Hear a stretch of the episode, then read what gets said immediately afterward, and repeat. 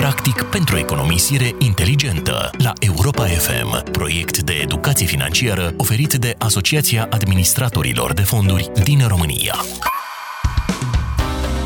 Investițiile nu sunt pentru cei cu bani puțini. Trebuie să ai bani, domnule, ca să intri într-un fond de investiții. Ce să mai economisesc când eu nu mă ajung cu banii de la o leafă la alta? Vă sună cunoscute toate acestea?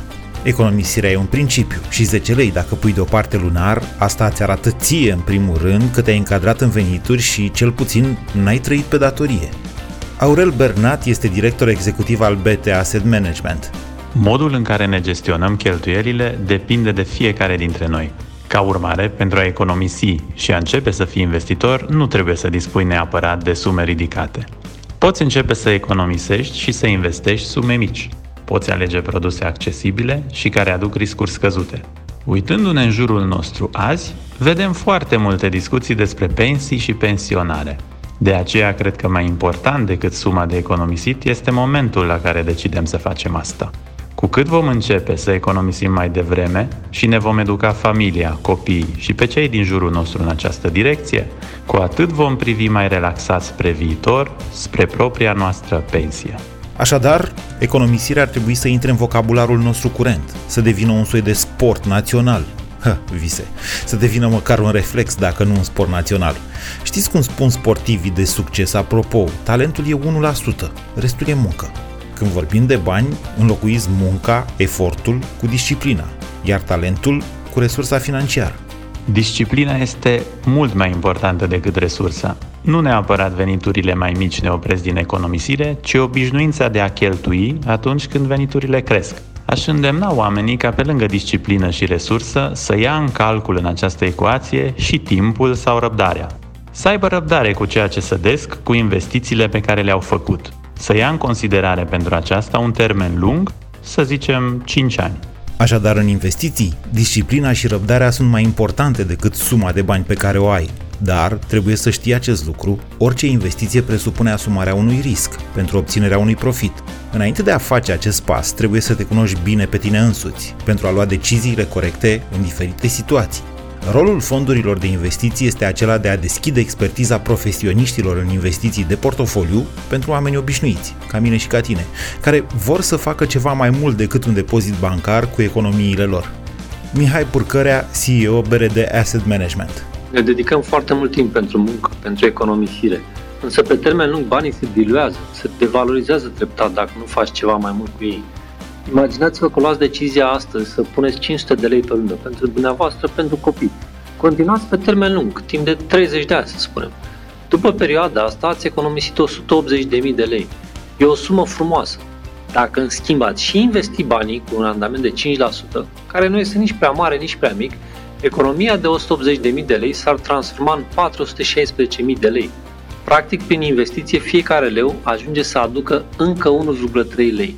În același timp, trebuie să înțelegem că nimeni nu garantează un randament sau altul și că, spre deosebire de dobânda de la bancă, într-un plasament, singurul indiciu de profit este performanța anterioară a unui fond.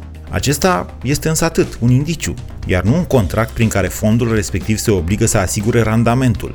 Poate fi mai mare sau mai mic, în funcție de abilitatea celor care îți investesc bani. Din nou Mihai Purcărea. Da, asta este o falsă certitudine. Ce contează pentru noi până la urmă este puterea de cumpărare, adică ce putem face cu acei bani. Să luăm cazul de față. La o dobândă de 1%, ai certitudinea că peste un an, la 100 de lei plasați, vei avea 101 lei. În termeni reali însă, după ce luăm în calcul și inflația, vei avea mai puțin bani. Cel mai probabil mai puțin de 100, chiar suma pe care ai investit-o, pentru că ți-a mâncat inflația. Deci unde este garanția? Nimeni nu-ți poate spune ce valoare vor avea cu adevărat banii plasați peste un an de zile. Însă în cazul unei investiții ai măcar potențialul unui randament mai mare, care să-ți aducă valoare în termeni reali, ceea ce contează. În investiții cel mai important este să ajungi să te cunoști, să vezi exact ce ți se potrivește și cum reacționezi tu. Performanța pe termen lung ține mult mai mult de comportamentul tău decât de performanța unui produs. Poți să investești în cel mai bun produs din lume, dar dacă te sperii și reacționezi impulsiv când apare o scădere temporară, cel mai probabil că vei obține rezultate proaste astfel încât este important să încerci diferite produse pentru a le înțelege și, poate mai important, pentru a te înțelege pe tine. Atunci când ajungi să investești, cel mai important lucru este să te cunoști pe tine însuți, să vezi exact ce ți se potrivește și cum reacționezi chiar tu. Performanța pe termen lung ține mult mai mult de comportamentul tău decât de performanța unui produs. Poți să investești în cel mai bun produs din lume, dar dacă te sperii și reacționezi impulsiv când apare o scădere temporară, cel mai probabil că vei obține rezultate proaste. Astfel încât este important să încerci diferite produse pentru a le înțelege și, poate mai important, pentru a te înțelege pe tine. Dar statisticile ne arată uneori lucruri interesante chiar despre noi înșine, lucruri din care putem trage învățăminte pe termen lung.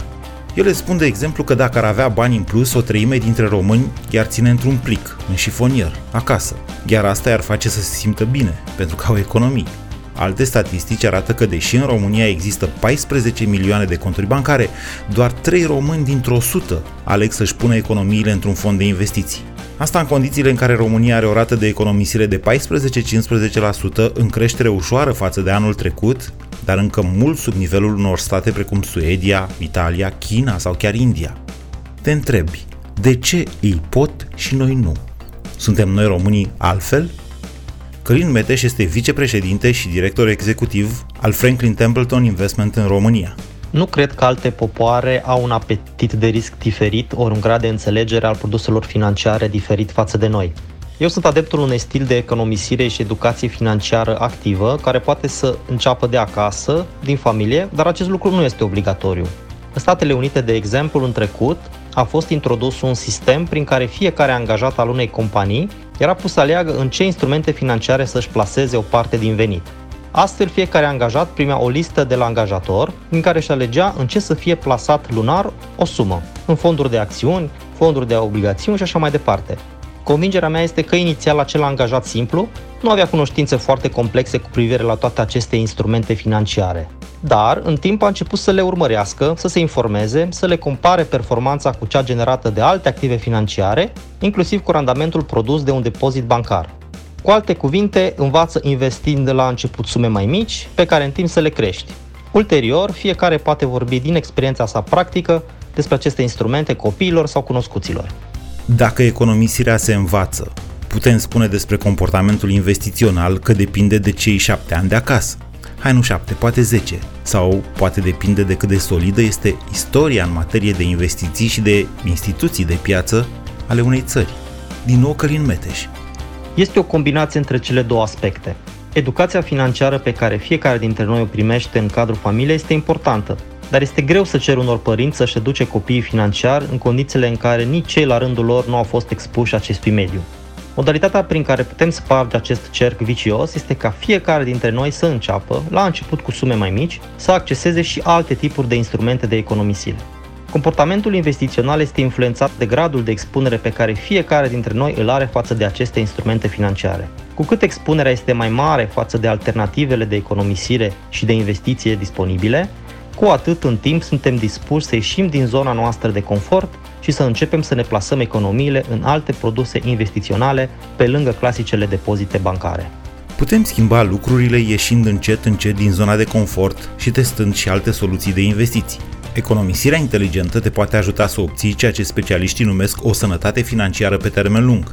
Sună și chiar este similară cu sănătatea fizică a unei persoane, pe care nici nu o obții mâine dacă adopți azi un stil de viață sănătos, dar îi vei simți beneficiile pe termen lung, atunci când va trebui să traversezi probleme cu care inevitabil te mai și intersectezi în viață.